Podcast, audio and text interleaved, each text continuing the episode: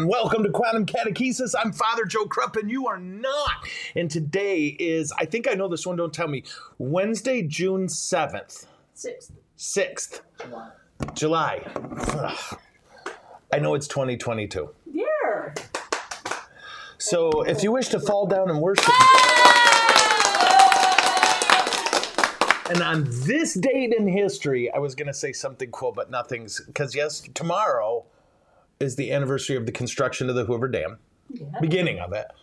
Yesterday was the anniversary of Larry Doby, the first black player in the American League, started his first game yesterday in baseball.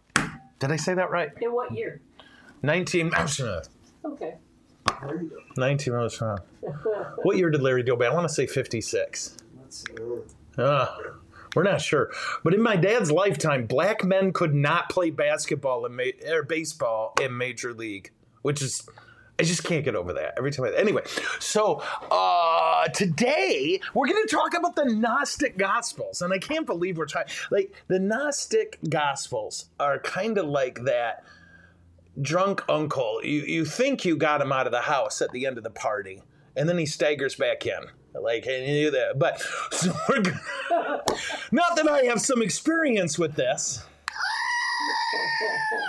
But all kidding aside, we're going to talk about it because it's so funny. It started popping up again, and this is so weird. But hey, why not? Let's have some fun with that. So we're going to take a look at what is Gnosticism, what are the Gnostic Gospels, why did the church hide them and send albino monk assassins out to kill people who knew of them? It's a fact. Dan Brown wrote it. It has to be true. So we're going to talk about that. Now, tomorrow, just to irritate as many people as possible, we're going to talk about the death penalty and why everyone who thinks differently than me should experience it.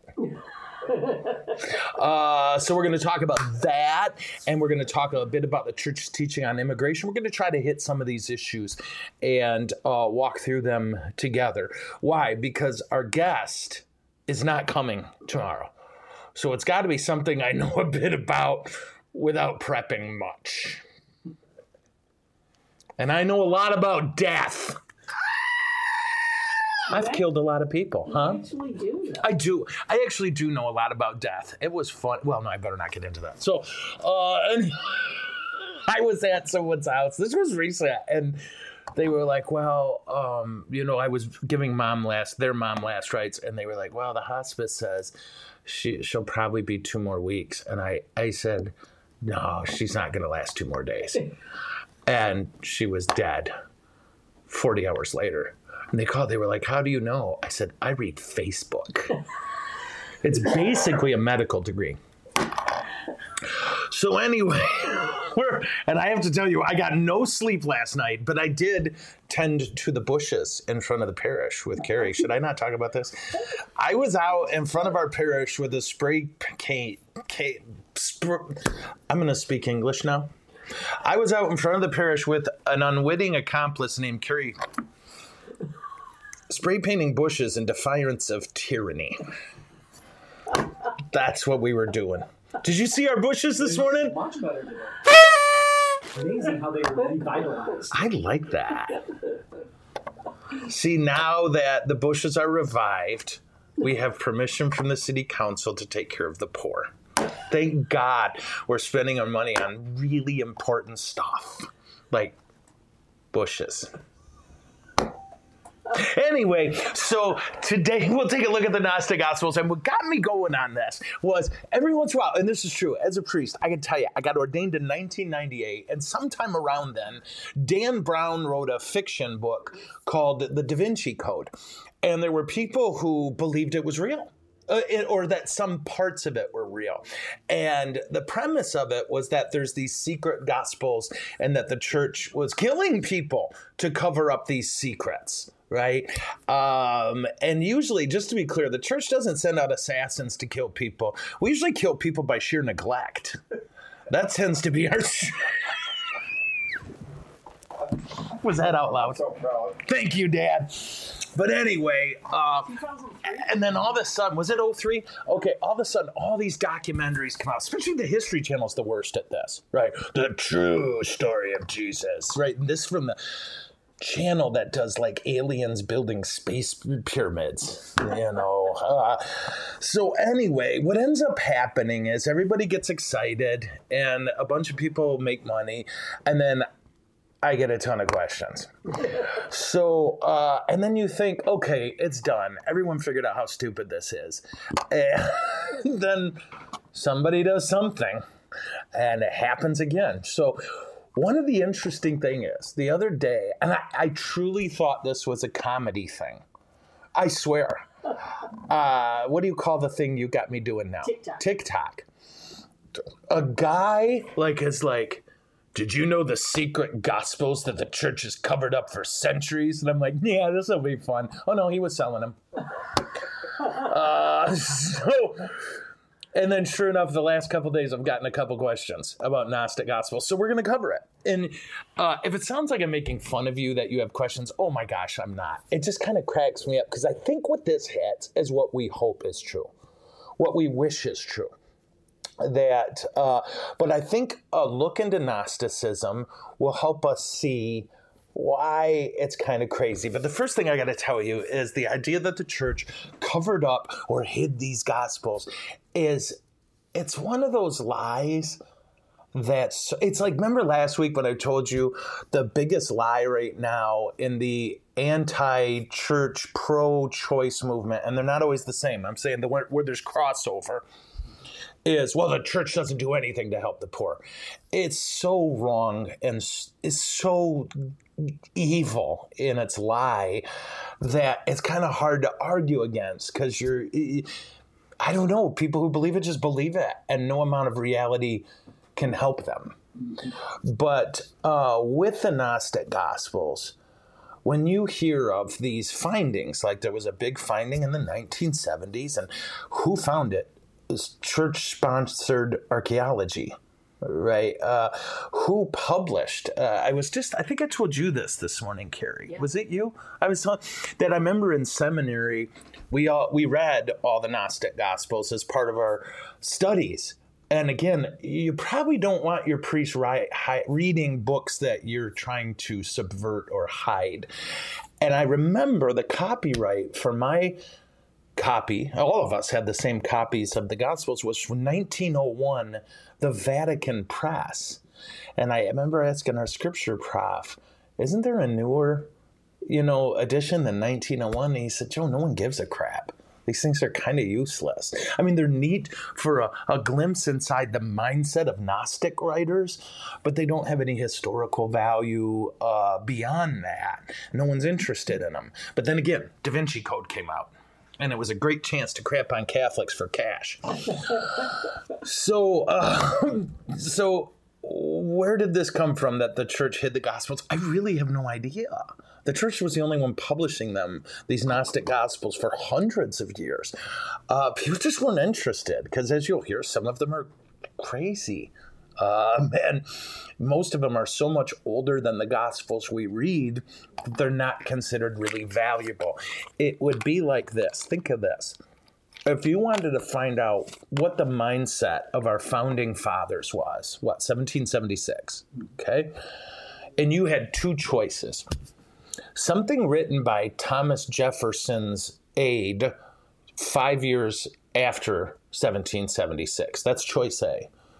And the other one is a British historian who hates Americans and wrote it about 50 years ago. Which one are you going to put more value on? You're going to put it on the dude who knew Thomas Jefferson and wrote it right after he died, not on the guy who wrote it hundreds of years later didn't know Jefferson and didn't appreciate the cause he es- that Jefferson espoused. Does this does this work? Yes. It's literally that, including the depth of time between the writings of what we call the canonical gospels: Matthew, Mark, Luke, John, and Susie. I'm just kidding. Wouldn't it be cool if we had a gospel of Susie? Huh? Yeah. Wouldn't that be awesome though? Seriously, you get to heaven and you find out there was a gospel of Susie, but the... okay. Anyway, um, What were we talking about? Shoot, I just started thinking of the Gospel of Susie, and I keep seeing Sue from the Peanuts in my head. right? Wasn't she the one with like the advice booth who kept pulling the football That away from? Lucy. Who was Susie? Was there a Susie in the Peanuts? I don't know. Well, I don't have to think about that. Yeah. All right. So, uh, with that, why does this rumor persist? Because people are gullible, and there are people who hate Catholics, and people who don't hate Catholics but find us suspicious. Right. Yesterday, I picked up that dude who needed. There was a dude walking by our house who needed, you know, and he waved us down. Can you give me a ride? Sure. So Dad and I gave him a ride to Walmart, and he regaled us with stories about how he used to be Catholic but he's not anymore because the Pope made up the Bible or something. I can't remember. It's like, you know, we're Catholic and helping you. Uh, so, the church did not hide the Gnostic Gospels. No one gave a crap about them. Uh, and uh, so, with that, then let's start with what is Gnosticism? Gnosticism was a religious, philosophical movement, and its roots are really amorphous. We're not sure. I tend to buy the theory that they came from the mystery cults in the Babylonian Empire, that they were outgrowth of it. Uh, but its first real hardcore appearance that's been saved is from its contact with Christianity.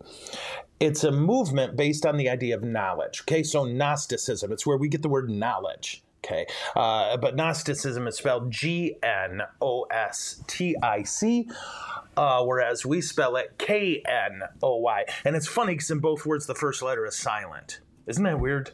I don't know why. Gnosticism, knowledge. Um, I have no idea why. I have no idea why. Do you know anyone who does that? Why were you there? What was he saying? I know someone who talks like that. Yeah. That's how you're supposed to say it, I guess. So, what are some key traits of Gnosticism? First, uh, where did my screen go? There we are. First, it emphasizes personal spiritual knowledge above any kind of orthodox teaching, tradition, or religious authority. What does that mean? That's a little hard to pin down. It's like sometimes we Catholics will say, well, Protestants believe, blah, blah, blah, forgetting that there's tens of thousands of Protestant sects, and not all of them agree. Uh, and they don't all agree on much um, Gnosticism is uh, nailing down any kind of orthodox list of beliefs. It's a bit like nailing Jello to the wall because there really isn't. That that's antithetical to the movement. There are some key traits that they all held, and that's what we're going to hit. Because on the rest of it, they disagreed. But one thing they agreed is that there is secret knowledge that can be attained about God. Okay. Uh, and what about God? Well, here's one key element there is a supreme God that is hidden, and there is a lesser God that is evil or malignant that created the universe. Now, this is hard to say, but they believe the God we worship is the lesser evil God. He created matter, the one we call the Lord. They would say, well, yeah, he's a God, but there is a secret hidden God who is above him. And what makes the God we worship evil? Well, he made matter. Right? And that's a key tenet too. Matter is evil or flawed. So our bodies are evil. Screaming goats are evil. Any kind of physical reality is at best flawed and more likely evil. Though you might even hear the physical world is an illusion. Now you're going to laugh at this, but if you want to get a sense of what Gnosticism kind of believes, watch The Matrix. Okay, the Matrix is all the the plot and the theology and the thinking behind it. Um, and I can never pronounce their last names, but the brothers who wrote the movie were like, "Oh yeah, we based it all off Gnosticism." Um, the idea that there's this great secret and very few people know it, and the people who know it are considered dangerous by the gods that don't want that known. Um, and what is the great secret in the in in court? It's all illusion. None of this is real. Okay, how are we doing so far? Okay, are people rolling with this? Um, so they believe that personal spiritual knowledge is the key and that it takes precedence over any kind of organized orthodox teaching. So, because of that, like I said, a little tough to nail down. Well, what do Gnostics believe? Well, they believe a lot of things, and not all of them agree on what they believe.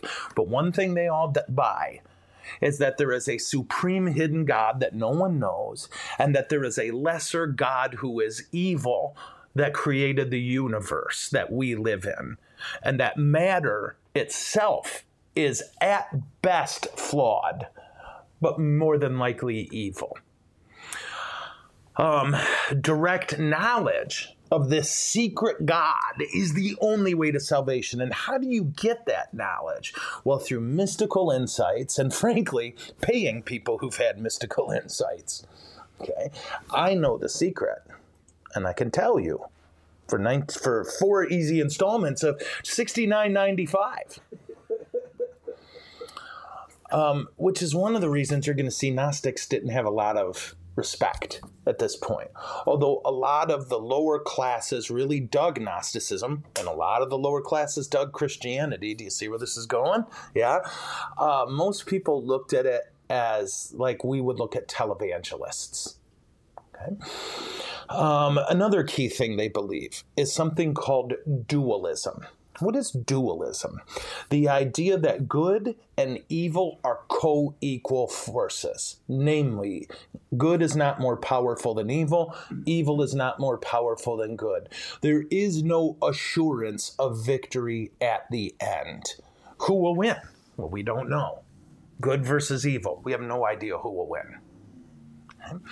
And then finally, a characteristic of most of these uh, Gnostic groups is what we call radical asceticism. What is that?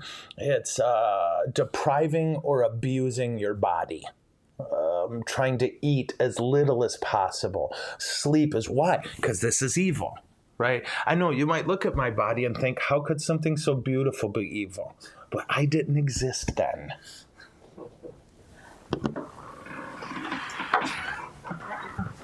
So this is the neat thing about Gnostics is they thought anything physical is probably evil, certainly an illusion. And so you abuse your body, you uh, hurt it physically, you deprive it as much as possible, all of it so that the body doesn't have mastery. And you might be thinking, wow, it's sort of like some Christian views on steroids, isn't it? Right? like you and I believe we should discipline our body, but not by beating on ourselves, not by starving ourselves. Do we fast? Yes, to show our body it's not master, but not to disrespect it. They did it to disrespect it because it's evil. It's just matter. Um, do, how are we doing on Gnosticism? Is everybody good? So I wanted to give you a snapshot of Gnosticism. And just keep in mind that when we say, you know, Gnosticism, we're talking about a massive school of thought that had a billion different, you know, ideas flowing within it. But what I shared with you are the core tenets that almost any Gnostic would embrace. Uh, now, how did Gnostics view Jesus? Okay. Well, first of all, Jesus is identified again by different Gnostics in different ways. Remember, there's no central thing. What do Catholics believe? Well, you can look. We have a book called the Catechism. Now you say, well, what do Protestants believe? Well, which Protestant? There's a lot of them. Remember, Gnosticism is a category like that. And I hope it's clear. I'm not comparing Gnostics to Protestants, right? I'm just saying Protestants a general category, Gnostics a general category. Okay. So some Gnostics view Jesus as the embodiment of the supreme being. Okay, remember the supreme hidden being? Uh, and that he became incarnate to bring knowledge to earth. What did others believe? That not only that, not only is that wrong, but that Jesus was, in fact, some of them believed, a part of the evil lesser God who came here to trick us, to deceive us.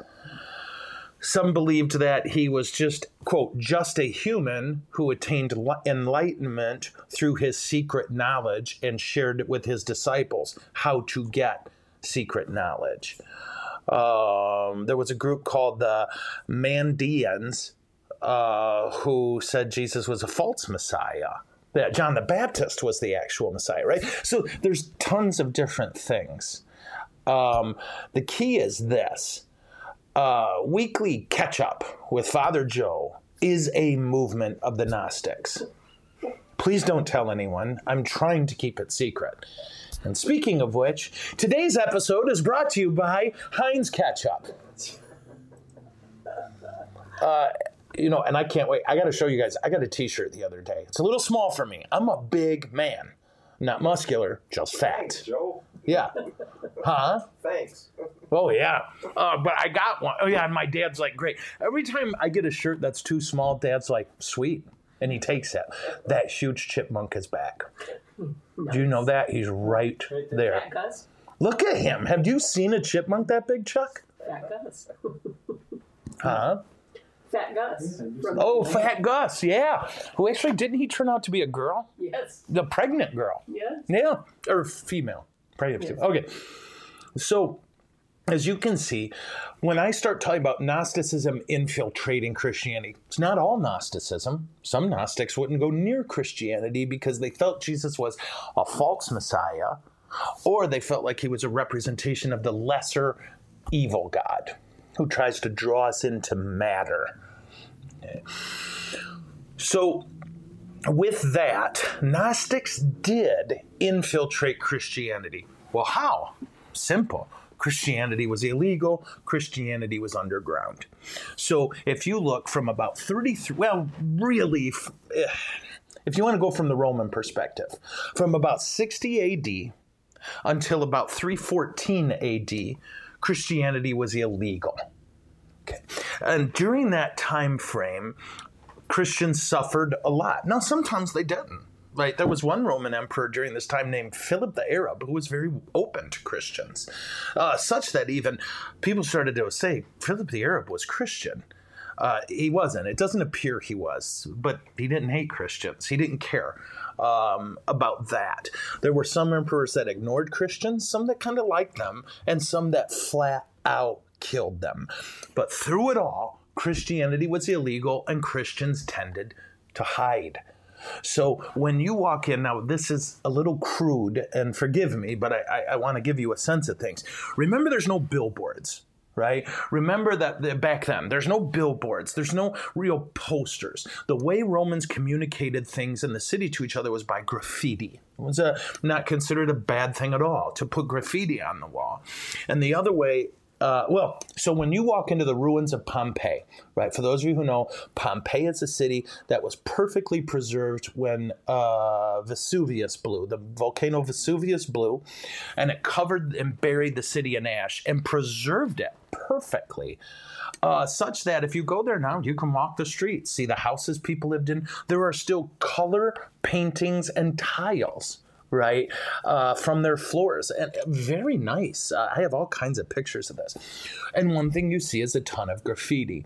And this is the part where, forgive me, this is a bit crude, but in every city they find, when you get into the entrance, See, I don't know if I should say these things now that I think about it. I, I don't know. I'm going to look at you while I say it. And forget, I'm not trying to be funny.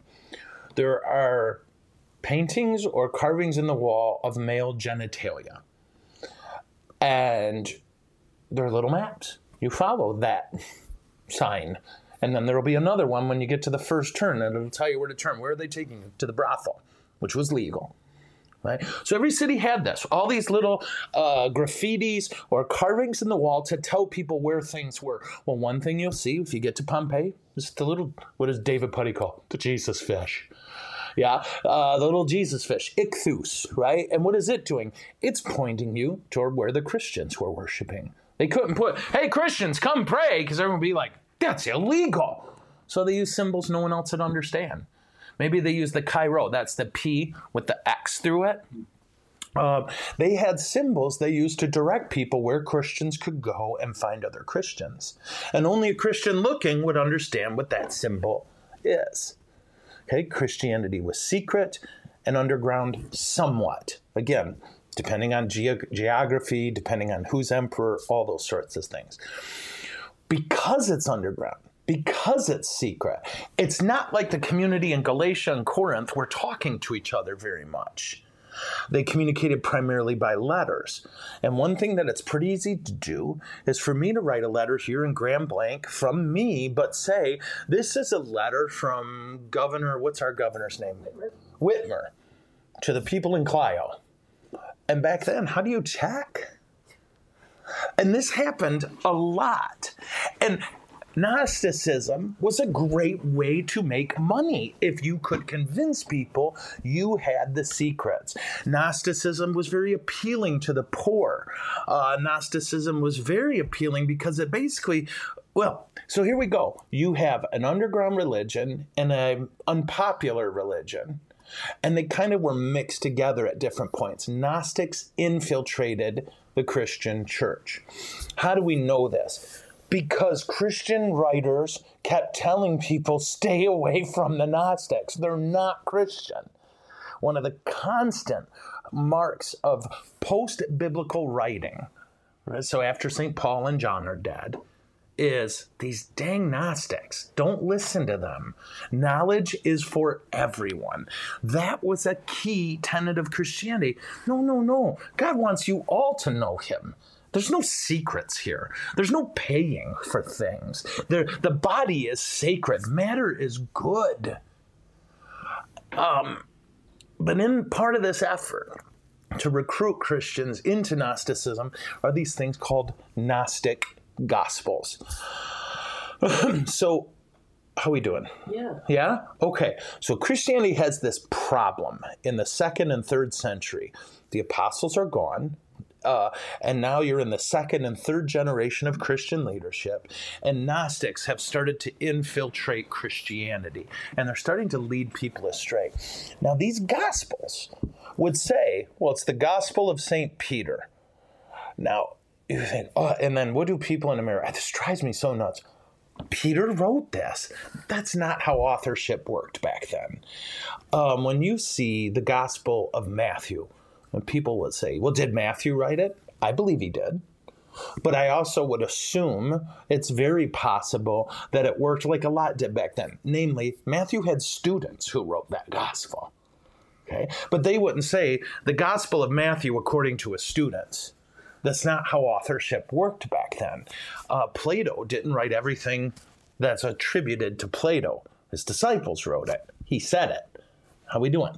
And it works that way all throughout the Mediterranean world. That's not considered sketchy. That's considered the right way to do things. The, so people will tell you, and I don't know why priests preach on this. It seems weird to me, but well, Matthew never wrote that gospel. His disciples did. Who cares? I can't prove it one way or the other. But it was a normal thing to say the Gospel of Matthew, knowing Matthew might not have written it, but his students did. You with me? Okay. So, what these guys were doing was taking Christian names and applying them to their own stories. Uh, the Orthodox Christians, the Orthodox Christians held to the books we have now in the Bible. The Gnostic Christians, if they can be described as Christians, had a very different view of the Bible, of Jesus and of salvation. But they did not have any writings by the apostles to lend credibility to their writings. So, what did they do? They fraudulently attached the names of famous Christians to their writings, like the Gospel of Thomas, the Gospel of Philip, the Gospel of Mary. Uh, there's 20 some Gnostic Gospels. And you think, well, wait a minute, why are they only talking about Thomas? and the Gospel of, of uh, uh, what do they talk about? Gospel of Thomas mostly. Well, because they're the only ones that vaguely make sense. The rest of them, what they say in there is so bizarre and so messed up that it wouldn't be able to sell. Okay, because this is all about selling books, right? There's this push for the Gnostic Gospels. Um, the discovery, well, I don't know if you want to get into this, like the most recent one in 1945, in an expedition sponsored by the Catholic Church, they uncovered what's now called the Nag Hammadi Library in northern Egypt. Okay, this was 1945. And it was probably the biggest discovery of Gnostic Gospels we ever found. Um, and these are the ones people will say, these are the lost Gospels. Okay. Uh, but Oh, you say, how do we know they were forgeries? Because in the third and fourth centuries, Christians were writing each other, going, some idiot's writing the Gospel of Peter. That's not real. Don't read it. Okay. the church fathers were unanimous in this. But anyway, so uh, what do we do? Um, let's take a look at some of them. Okay, this uh, Gnostic gospel. Let's go with the Gospel of Thomas first because it's the most popular. Uh, the Gospel of Thomas is a Coptic manuscript discovered in 1945 at Nag Hammadi in Egypt. The manuscript has 114 sayings attributed to Jesus. Now, some of these are just copies from Matthew, Mark, and Luke and John. Others were unknown uh, until then, but they run totally contrary to what we found in the biblical Gospels. So, where did the Gospel of Thomas come from? It's kind of funny. It was in December in 1945 in the Nile Valley.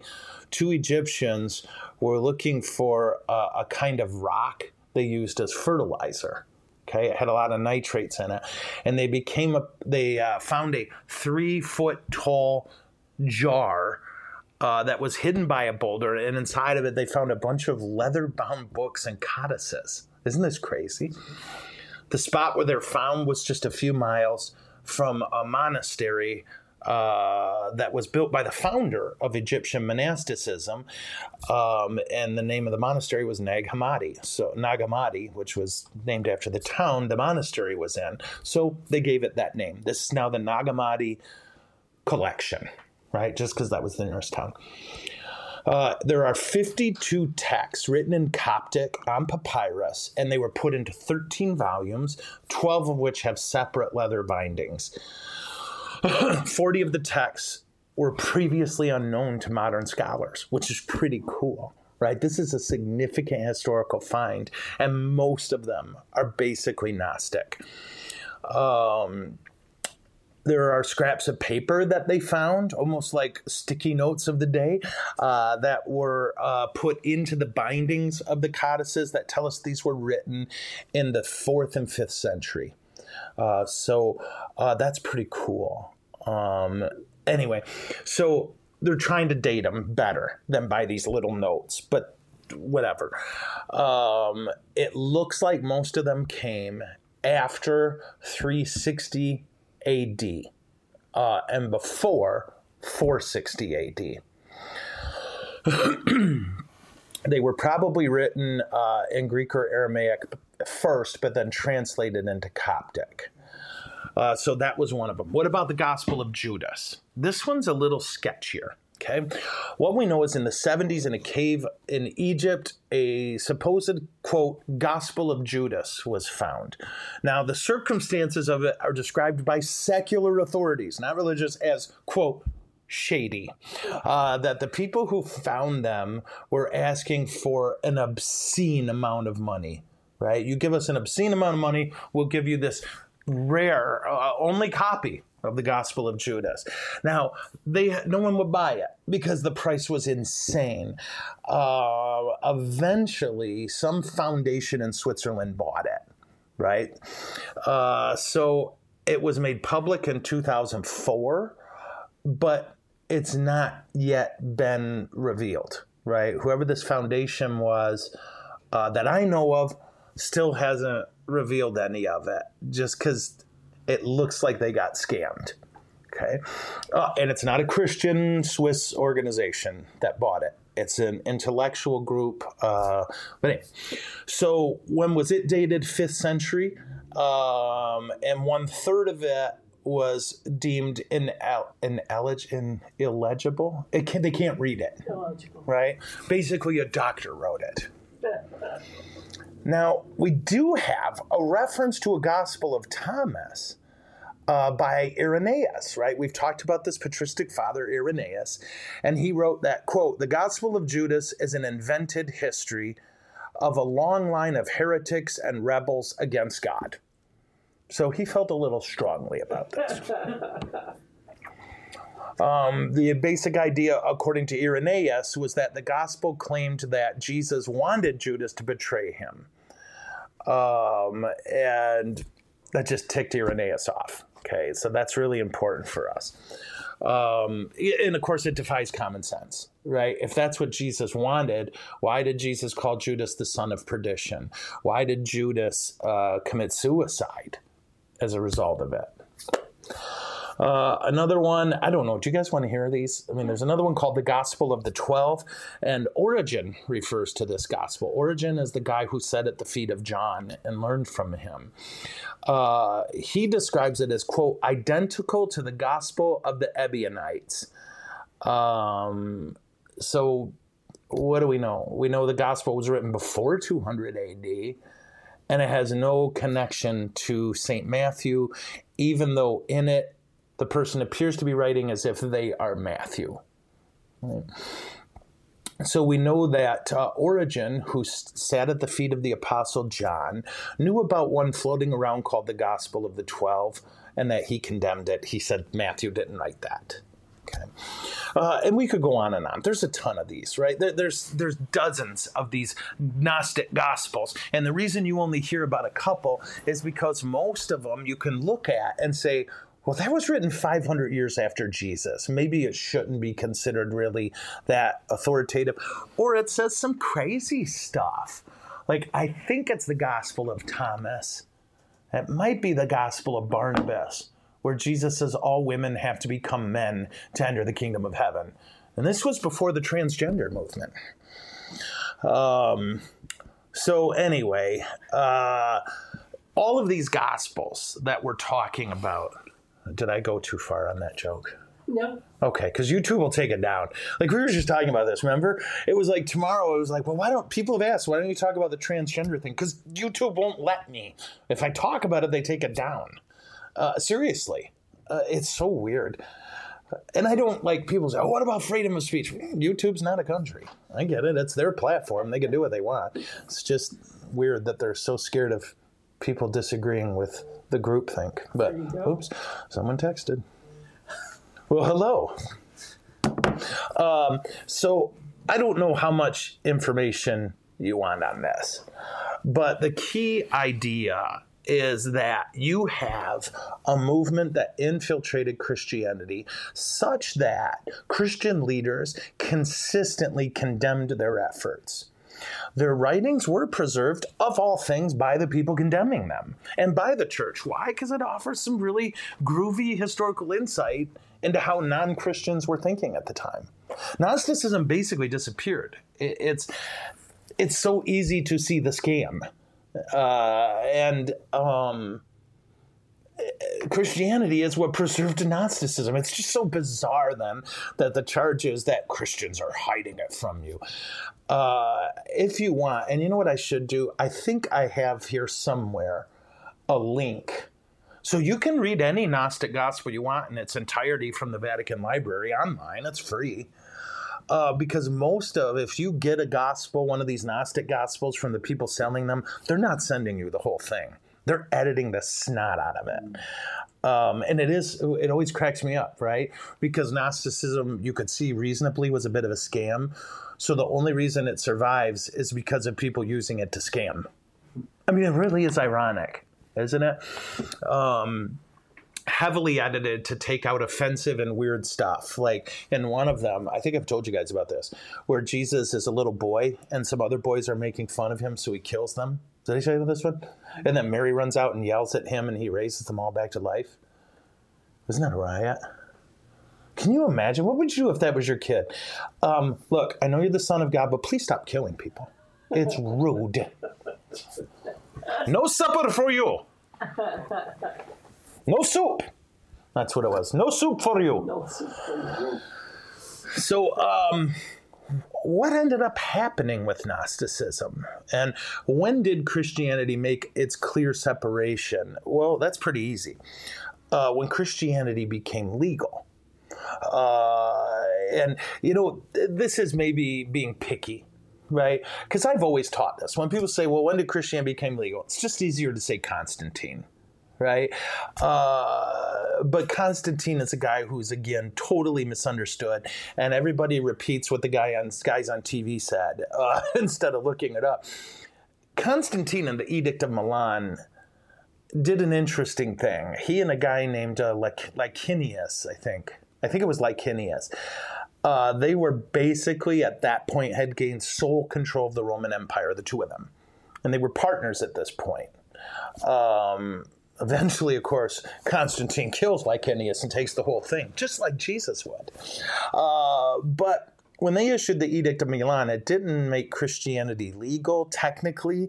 What it really did was made it illegal to persecute anyone because of religion. Um, and then it also did introduce a series of like if you were a Christian whose property was confiscated, the other person had to give it back. okay, um, so you had that kind of stuff.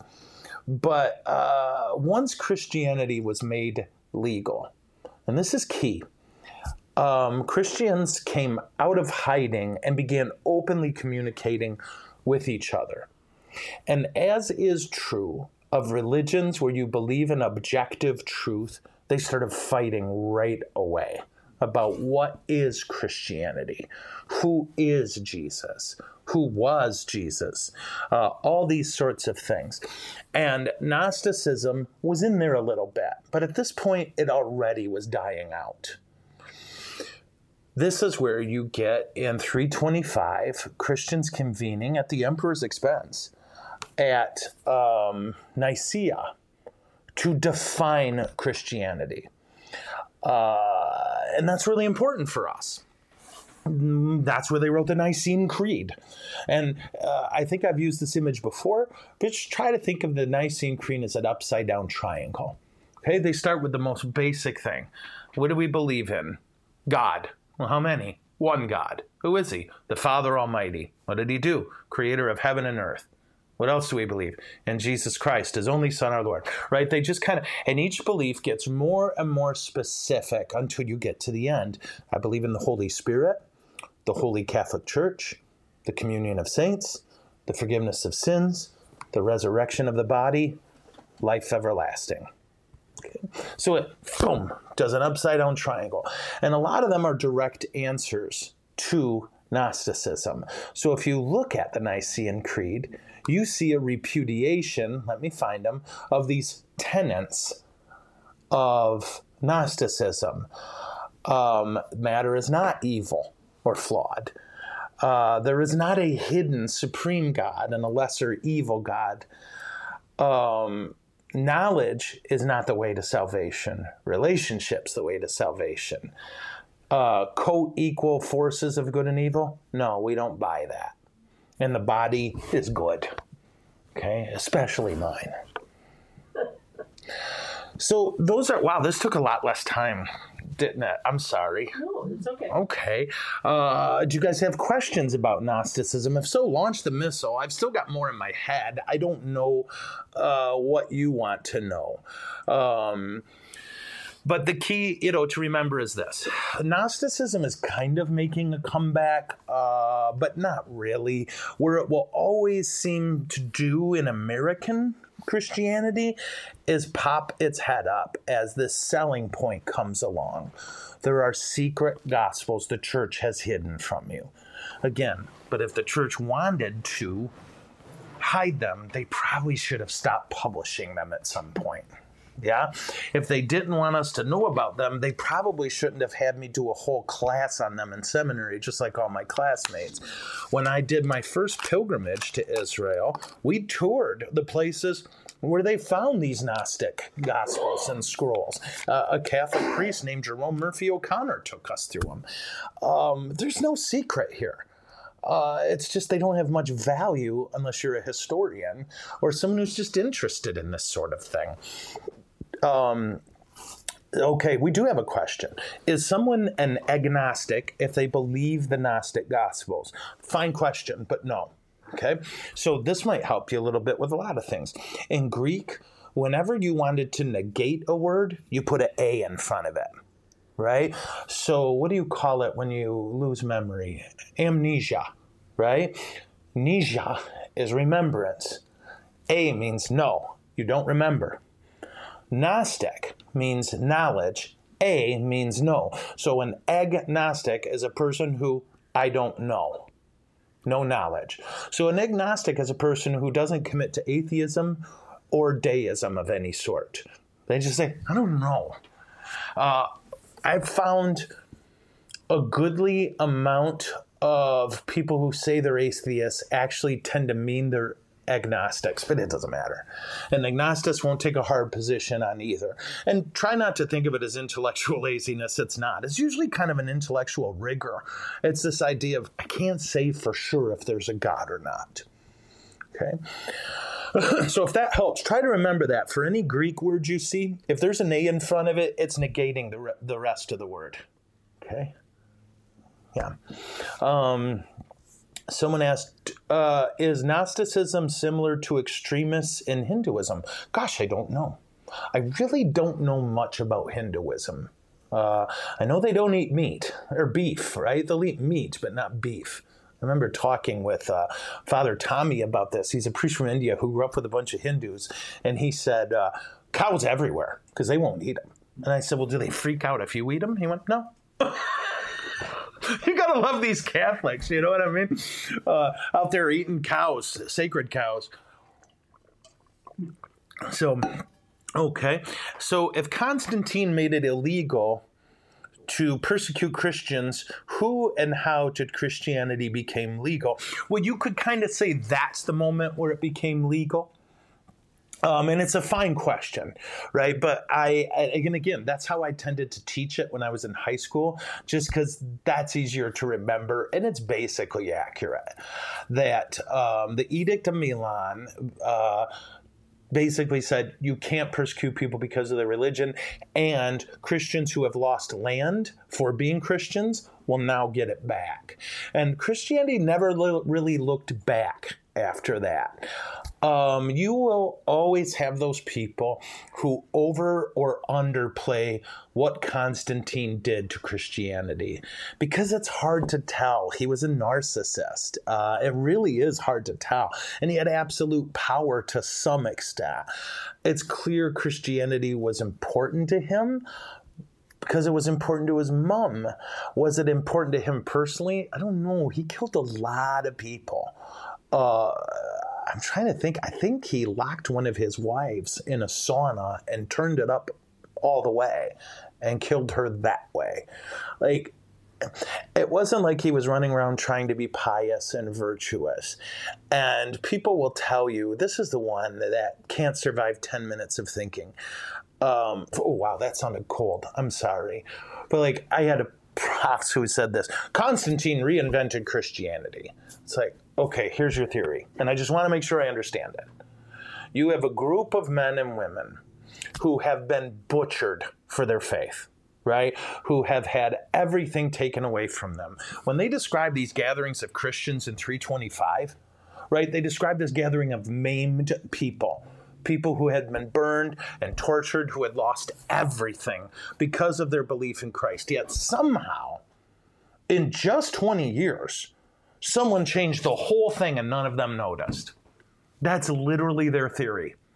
That these same people who were punching each other over whether Jesus was created or not somehow were fine with a guy rewriting the whole thing. It just makes no sense at all. Was Constantine trying to use Christianity to unite his empire? You could make that argument. I still don't know. I've read an obscene amount about the topic, and I'm still not clear.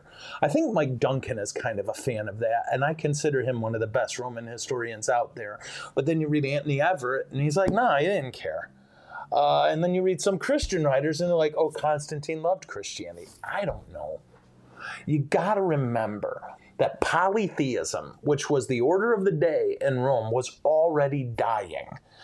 Uh, the more people read and grew in knowledge, the less possible it seemed to them that the universe was created by these chaotic, anthrop- anthropomorphic gods.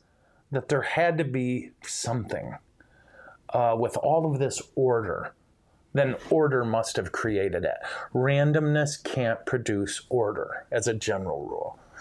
So Romans were already moving slowly painfully toward this idea of a God. The Greeks had got there a few hundred years earlier, um, the Greek philosophers. For Constantine, it could have made total sense for him to look at the data and go, I think this is real. And if I can get everybody on the same page, that would be a good thing. And you could argue that, sure, but he can't change it.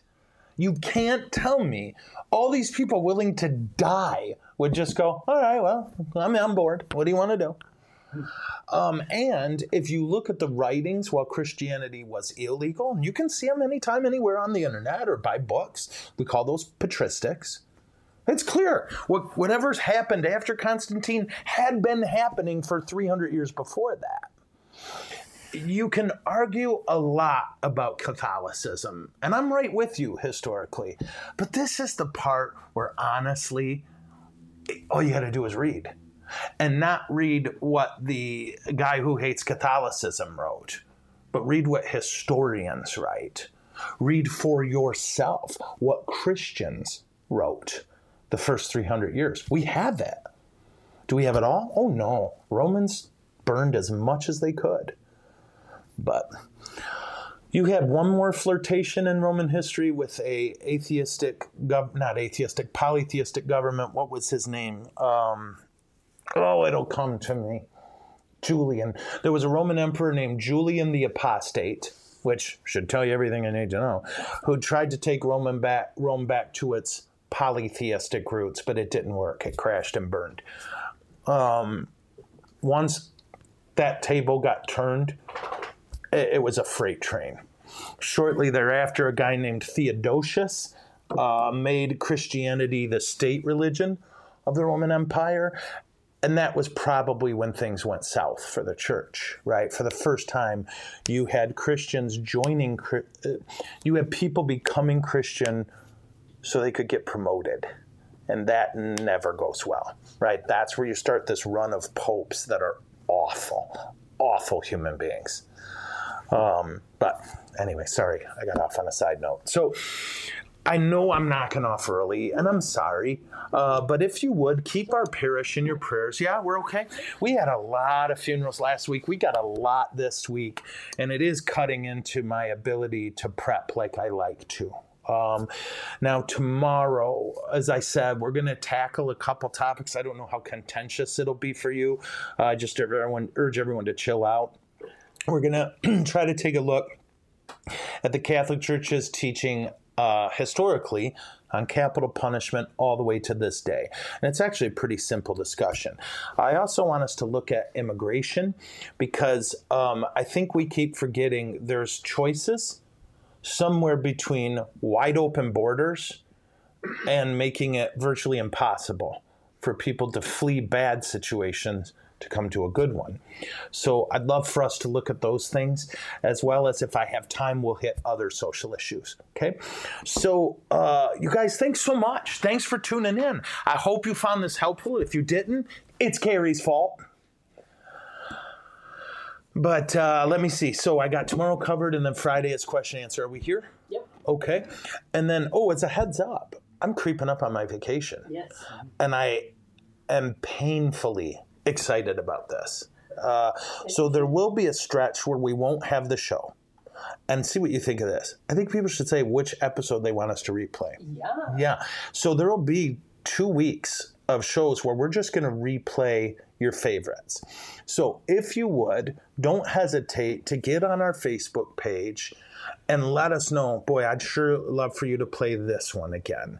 And we might even, I just think, it go back to the way early ones, like when I was in my office and we were using a cell phone.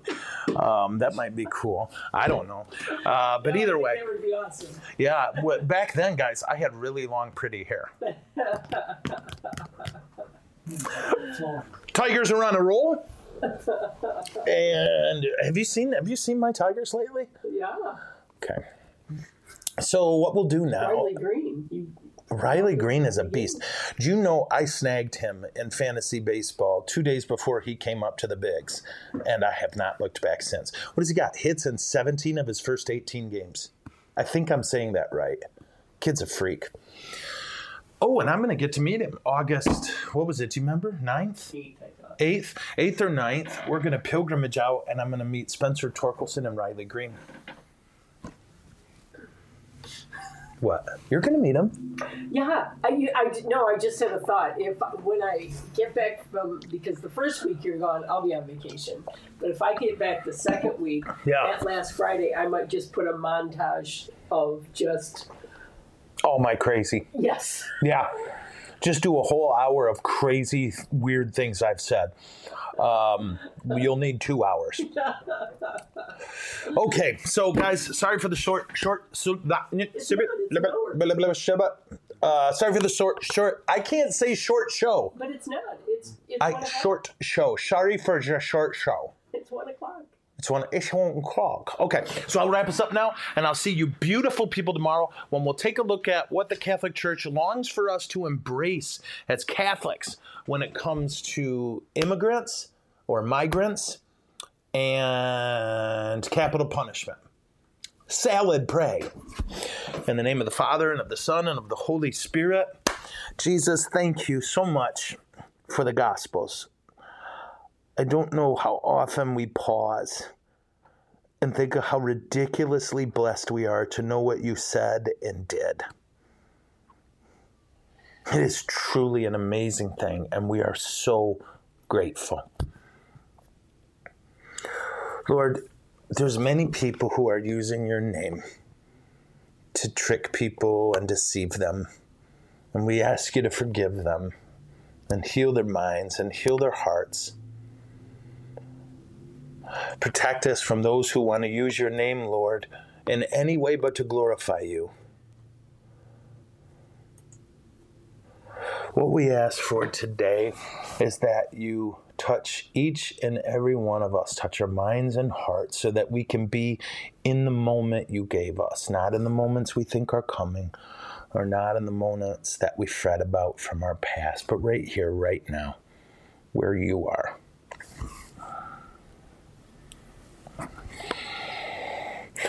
Lord, you know that there are people we love so much and we worry about. And you know that there are circumstances that we fret about.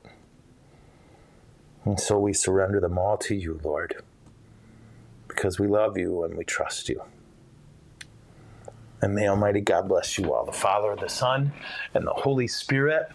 Amen. Thank you, beautiful people. I will see you tomorrow. And until then, peace. Is it over? No, it's never over.